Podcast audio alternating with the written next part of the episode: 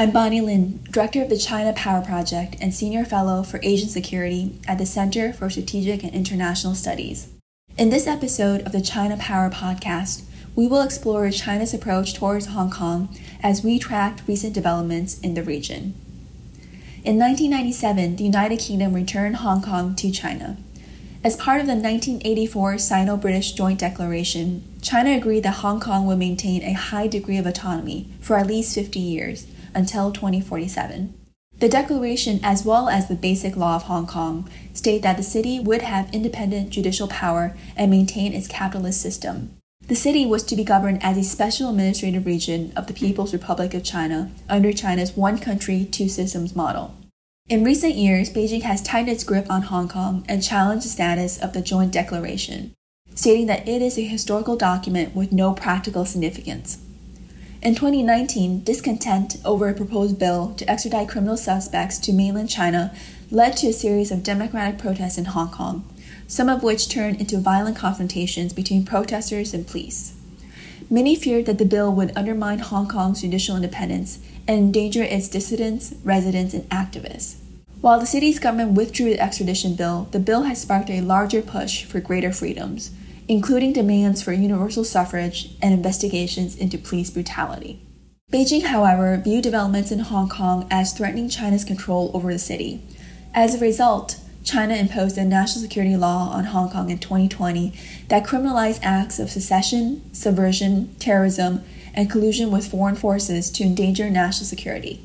The law was put into effect immediately and was broadly applied, from censoring information to denying subjects the right to jury trials. While the law reduced the city's autonomy and eroded political freedoms, Beijing has argued that the law is necessary to safeguard Hong Kong's long-term prosperity and stability. Since twenty nineteen, tens of thousands of Hong Kong residents have been arrested for participating in protests. Over one hundred people, including pro-democracy activists and lawmakers, have been arrested under the national security law. Yet, in the face of international criticism and local resistance, China has continued to push its Hong Kong agenda forward. Last month, Hong Kong's pro-democracy newspaper Apple Daily was stormed by police officers, with authorities stating that the outlet violated the national security law. Apple Daily's top editors and journalists were arrested. Recently, there's news that China may seek to further strengthen and expand its ability to punish Hong Kong residents for behavior that threatens national security beyond those identified in the twenty twenty national security law. Here with me to discuss the complexities of China's approach towards Hong Kong is Ambassador Kurt Tong. Ambassador Tong previously served as the U S Consul General and Chief of Mission in Hong Kong and Macau, in addition to various positions at the Department of State and National Security Council. He is currently a partner at the Asia Group, where he leads the firm's work on Japan, Hong Kong, and East Asia. Kurt, thank you for joining us today. It's a real pleasure, Bonnie. Thanks for having me. Thank you. So the topic that we're covering today is Hong Kong, and as you know, it's a topic that's been in the news quite a bit. So I'd like to start off the conversation by asking you to characterize and describe the situation in Hong Kong. In particular, what are you paying the most attention to in terms of what Hong Kong is doing and what's happening on the ground in terms of how the local residents are responding? Well, obviously, I think we all need to pay close attention to what the central government is doing and the signals that it's sending about its intentions toward the city. And then on the receiving end of Chinese policy, the reaction from the variety of people in Hong Kong. As you know, the Hong Kong society is quite diverse in terms of its political views, in terms of its economic standing and aspirations for the future. So what's happening in Hong Kong has had different impacts on different people in the city. And it's important to be aware of that and think about it from that perspective of diversity. But one of the things that I actually focus on is, are people leaving? Are they staying? Are they adjusting their lifestyles or their approach to daily life, you know, including political activity, but perhaps other aspects of their general behavior and activity? What are they doing with their financial assets? All of this is something that's more accessible anecdotally than it is in hard numbers or data. But those are the types of things that I've been trying to observe, made very difficult, of course, by the COVID situation. I think people in Hong Kong are frustrated generally that they're not really able to travel freely because of the difficulty of the length of quarantines, both going and coming. back to Hong Kong. And also people from outside of Hong Kong are frustrated that they can't go to that fine city and to do business or see their friends. So could you talk a little bit about some of the changes that you mentioned? So are you seeing that people are leaving Hong Kong in larger numbers? Are you seeing, for example, businesses leaving Hong Kong? Are you seeing more or less political activism in the last couple of months? We'd just love to get your take, even anecdotally. I don't think that many people have left. I think a certain number of political activists have decided to leave the city because they don't want to go to jail in some cases, or their line of business is no longer viable. And so they've decided to move on.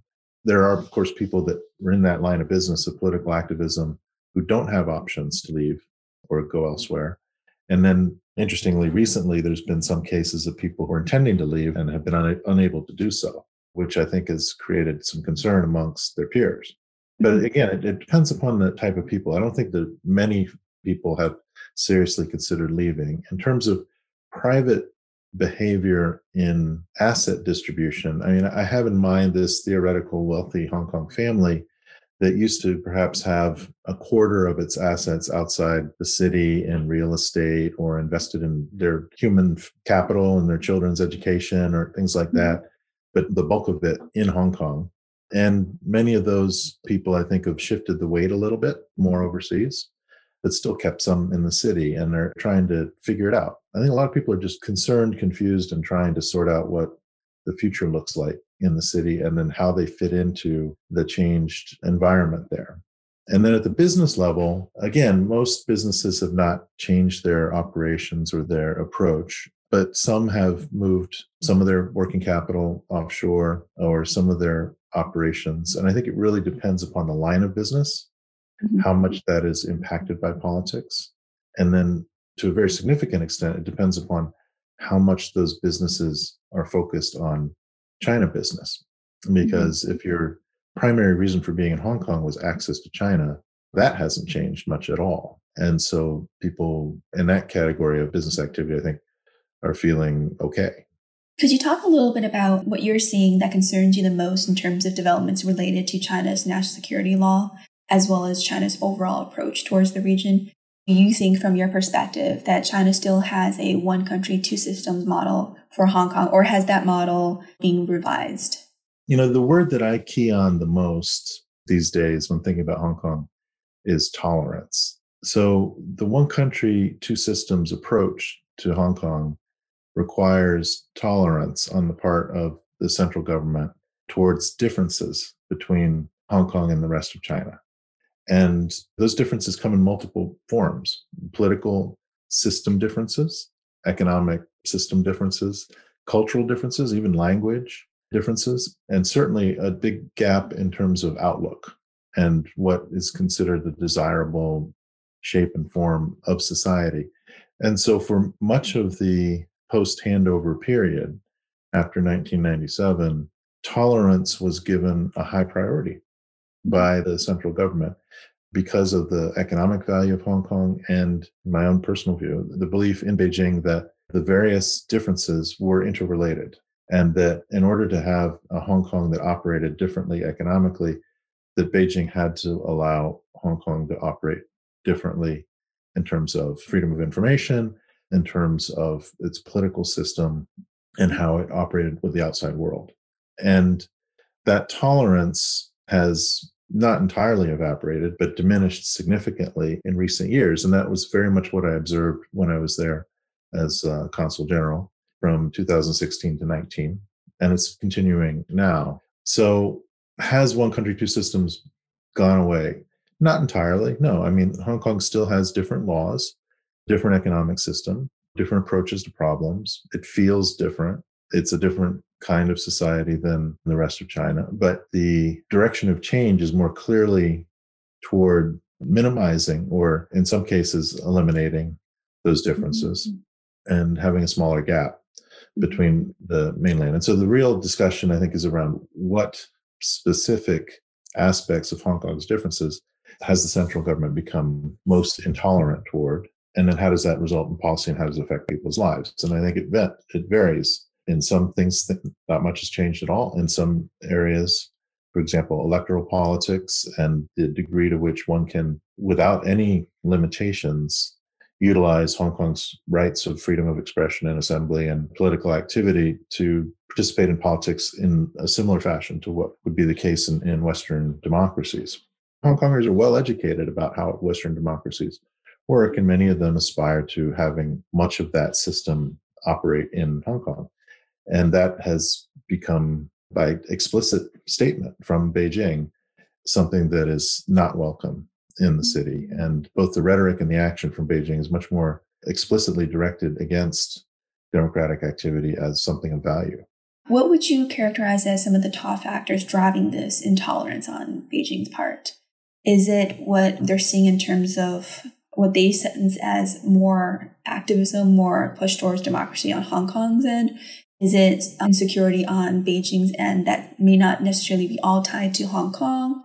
Or is it a combination of different factors that you're seeing both domestically, that Chinese leaders are seeing domestically within mainland China, and factors on the ground in Hong Kong? Or maybe even foreign policy, external factors that's influencing Beijing's perspective with respect to Hong Kong? Well, I think you've already named many of the factors, right? In my own mind, the, of the three, the relationship between Hong Kong and China, and the relationship between China and the rest of the world, I think the most important one actually is the direction of policy and society in the mainland itself as the most important of the three driving factors, although all three are important. I think that China has trended in a direction that is less tolerant of differences in general inside China, more authoritarian in nature, and more keyed on nationalism. And all these trends that smart folk like yourselves are talking about all the time. And that has a washover effect on Hong Kong policy, which has then led things to lean in the direction of intolerance. Because each of these decision points, there's like a specific decision being made. And the question is, which way is policy leaning? Is it leaning towards tolerance? Is it leaning towards intolerance? And the leaning has been towards intolerance, and that has informed a lot of policy decisions. Now, at the same time, the relationship between Hong Kong and the mainland is a big factor. And over the last decade, increasingly, and to the consternation of people in the mainland, the fact that Hong Kong was part of China did not result in increasing parallel nature or congruence between the outlook for the future of people in Hong Kong and people in China. So folks in China, many of them, not just the government, but the population at large, were expecting Hong Kong to become more like China just naturally and want to be more like China. And that was not taking place. Hong Kongers, in fact, their vision and expectations were headed in one direction, while China's expectations for what Hong Kong people should expect is headed in another direction. And that gap exposed itself in numerous ways and started coming to a pitch in the national education question in two thousand eleven, and then with the electoral reform question in two thousand fourteen and fifteen, and then more fiercely again with the extradition bill question in two thousand nineteen. And those incidences themselves, and also even before that, in the national security law debate of two thousand three. So all these different times when Hong Kong was showing Beijing very clearly and obviously that it was not seeing the future in the same way that Beijing was. And that created problems and ultimately led then to more intolerance by China. And then as each of those episodes that I described was more and more offensive to the central government, from the central government's perspective, that has started feeding on itself in terms of policy. You know, we can talk later about the institutionalization of that leaning, but that is also a factor in changes in Hong Kong. And then the third element, as you mentioned, China's external relations with the rest of the world have become increasingly prickly, you know, especially with the United States, but not exclusively with the United States. And that is also a factor. And so China sees foreigners speaking out about Hong Kong and reminding China of the promises that it made to genuine one country, two systems without many reservations as gross interference. And when China says that this is gross interference in their domestic affairs, they mean it. That's just not a talking point. They feel that this is wrong for foreign countries to do that. And so the fact that the relationships are frayed to start with, and these overseas nations that China is having difficult slash bad relations with are speaking out about Hong Kong actually makes China want to double down on its approach to the city. So all those are factors. I do think that's the decreasing order of relevance, however. Hong Kong is not a proxy battle between the West and China. And it's also not a battle between the Hong Kong people and China. Hong Kong is part of China, so it's not a proxy battle. And the ultimate direction of Hong Kong is decided in Beijing. So it's not like a battle between the Hong Kong people and China either. It's a question of China's own enlightened self-interest of allowing diversity within its society in order to make it a richer, more prosperous, and better place to live, which is what we all hope China starts to hope for. Thank you, Kurt. As you were walking through these different factors and explaining the complexities, I couldn't help think that it seems like the picture that you're portraying is one of China already on the direction and having made significant progress in the direction of intolerance. And what I didn't hear from the discussion was necessarily anything that you could see that would pull China away from its current direction. Are you seeing anything that could allow China or force Chinese leaders to rethink its approach towards Hong Kong? I'm not sure about fundamentally rethink, but I'm hopeful that the Beijing government will realize that it has taken enough specific steps over the past several years to actually accomplish its objectives of sanding off the rough edges of Hong Kong's behavior and public profile and activity, such that what remains in terms of the differences between Hong Kong and the rest of China are tolerable. And then therefore they switch back to tolerance. Because I don't think China has any problem with the fiscal system being separate, the government expenditure system, with Hong Kong setting its own rules for how buses operate, how the city manages its social affairs, its pensions, lots of you know, important topics, even the land issue and fundamental question, you know, very important questions about Hong Kong development. I think mainland's pro- perfectly happy to have Hong Kong deal with those problems themselves and have Hong Kongers sort it out for themselves.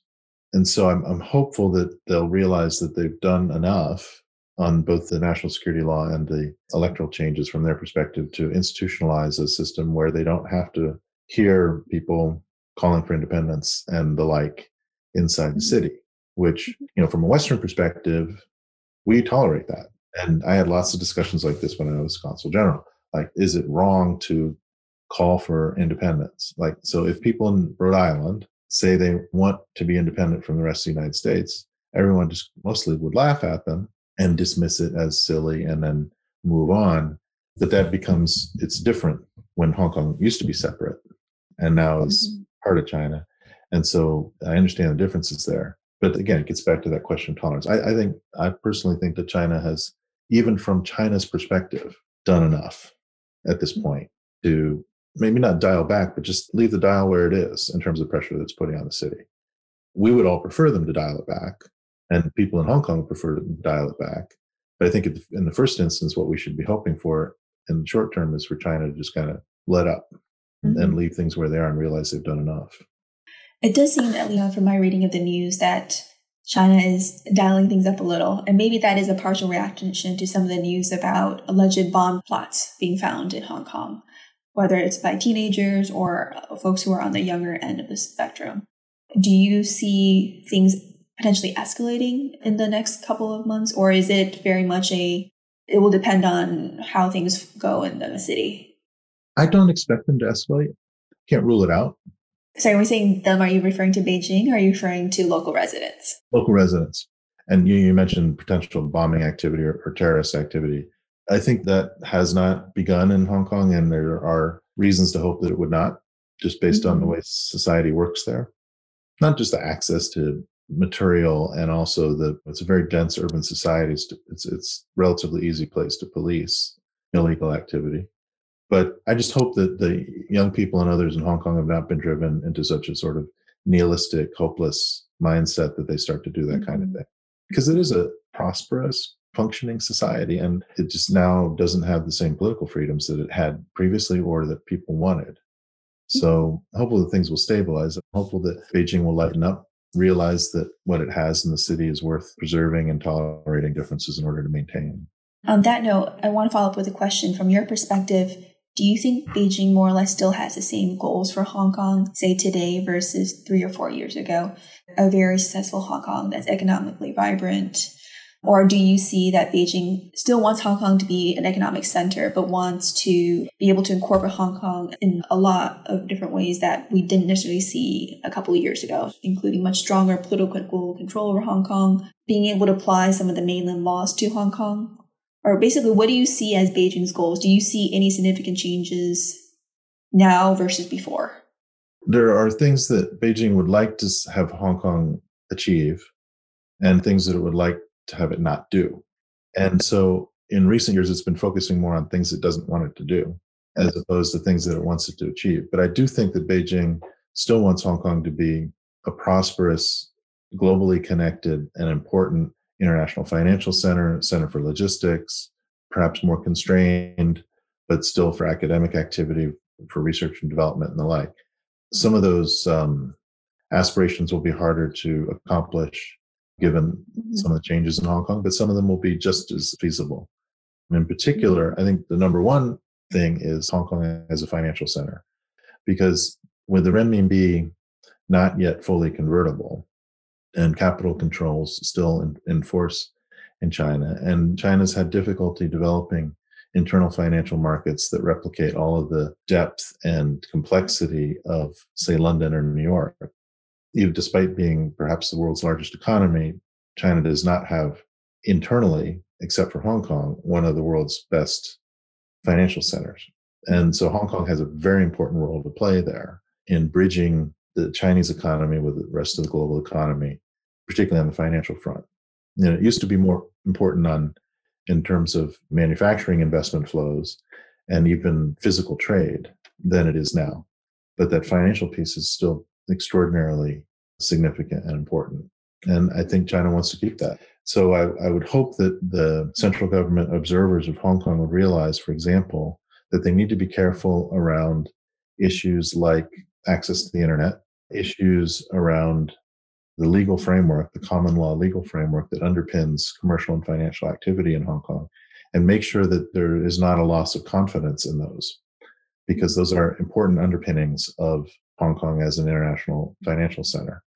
And the existence of the national security law and some provisions in that law do cast some question on whether a few years from now, the internet will still be fully connected. People will still be able to do analytical work without politicization, and people will be able to have access to common law, a common law jurisdiction, which more closely resembles that of London than of Beijing or Shanghai, which is a, a big advantage in contracting activity. And, you know, it fits with a lot of China's ambitions. Even the Belt and Road activities, you know, a lot of it's official finance straight out of Beijing, but some of it ends up getting contracts signed in Hong Kong because of the legal system. So all of that is self-reinforcing and very, very useful to China. With an aging population and potentially slowing growth rate, squeezing those extra pieces of efficiency, productivity growth out of their economy is going to be more and more important. So from that perspective, Hong Kong has great value. Yeah, Kurt, when you were going through the list of issues or items that Beijing should pay attention to, what I didn't hear you mention was, for example, political freedoms. And you also didn't mention, for example, freedom of speech, freedom of press. So would it be correct to take what you're saying, and if I was to interpret it as, even if China decides to politically crack down on Hong Kong, as long as a lot of Hong Kong's basic economic system remains in place, Beijing will still be able to help Hong Kong prosper, and foreign companies will still like to continue to engage in business in Hong Kong? Is that how you view the situation? Or do you think foreign companies would reassess operating in Hong Kong if, I guess, the political system changes quite a bit in Hong Kong? Yeah, well, you mentioned freedom of speech, freedom of media, freedom of information. That's really important. And it's interconnected, right? So I very much recall Xi Jinping's speech in Hong Kong in July of twenty seventeen. He came for the twentieth anniversary of the handover. And he took a red line approach. He said, we're all for one country, two systems, but... And then he proceeded to describe things which are redlined out. And for a number of the following years, it seemed like that was the policy. What concerns me now, and concerns a lot of people in Hong Kong, is that the red line isn't stable and that it keeps sort of moving. So clearly, active public advocacy of independence is explicitly under national security law a crime in Hong Kong, and you're probably going to get prosecuted for it. Now, advocating that you prefer to speak Cantonese? Is that going to become a crime, or is that okay? And I think the more vague the line is, the easier it is to use intimidation to avoid political problems from China's perspective. But the more vague the line is, the more that same uncertainty could lead more people to say, well, maybe I don't want to do business in Hong Kong. I want to go somewhere else. And I think it depends, again, on the line of which business activity you're in and what your individual personal tolerance is. I've had conversations with Hong Kongers where they're debating with themselves. They really honestly don't know how much it matters to them to be in a free society versus staying where they've always lived and their family is, and they've got a nice house and they make money. And so it's complicated. You know, Bonnie, next week I'm going to put out a foreign affairs piece that basically you know, points out that fact that it's really complicated. And so for people in the United States and, and you know, Western countries, people should be thinking it is complicated. And, and it's not really a question of Hong Kong is just the way it always was, or Hong Kong is completely changed and not at all the way it used to be. It's much more complicated than that. So, Kurt, I know uh, in addition to working on Hong Kong, you also focus on the larger Indo-Pacific region, including Japan and Taiwan. So I wanted to also talk a little bit about that. So when we, when we talk about the one country, two systems model, that's also a model that China has for Taiwan. So from your perspective, how do you see what's happening with Hong Kong and the rethinking of the one China, two system? How does that apply to Taiwan? Do you see Beijing significantly questioning that model for Taiwan? Or does Beijing more or less want to apply some revised version of that model to Taiwan still? You know, I'm not sure, to be honest. I'm not ducking the question, but I'm honestly not sure whether Beijing would make a credible, detailed offer to Taiwan at this point, outlining what one country, two systems might look like for the people of Taiwan. I don't know. And if so, what would that offer look like? I think people in Taiwan, in order to consider such a proposal, would want to know a lot of detail. And their observations on that detail will be very much informed by what they've seen happening in Hong Kong. So I'm not sure whether the Venn diagram in terms of the aspirations of the Taiwan people and China's government has much overlap at this point in terms of describing a status quo that would be acceptable to both sides. But in that context, it's still important that both sides remain open to that possibility because that helps stabilize the situation, which is very, very important for everybody. Kurt, so I want to sort of wrap up the discussion by focusing on, for example, what the United States should do, as well as what some of our closest allies and partners like Japan should do. I know you've written quite a bit on what the United States can and should do. I wanted you to talk a little bit about, do you think the current administration, Biden administration, is taking the right approach towards Hong Kong? And do you think the administration could do more? And if so, in what ways? I don't have too many complaints about the U S government policy at this point. I think at appropriate instances, the administration has spoken out and has done so in ways that are impactful and useful, and particularly by constantly making reference to the Sino-British Joint Declaration and the Basic Law as the approach that China said it would take to the city, and pointing out the delta, the gap between what China said it would do and what it has been doing in recent years. That's fundamentally the right approach, both analytically and rhetorically. When you get into the then specifics about whether the U S should be using carrots and sticks and the like, a lot of this is actually at this point water under the bridge. And I've both written and spoken a lot about some of the various tools prior to President Trump's decision to normalize relations between the United States and Hong Kong, meaning remove many, not all, but many of the differences in treatment that the U S applies to Hong Kong in terms of U S law. I advocated against that because I was concerned that it would turn out to be kind of a paper tiger exercise. And that's essentially how it did turn out. The U S made those changes and it didn't really have much impact on the situation. And then once having done that, then one can no longer hold that in abeyance as an action later. Although, you know, I have great sympathy for President Trump's decision because the national security law was such a big change from the promises of one country, two systems under the Basic Law, that it probably justified significant action.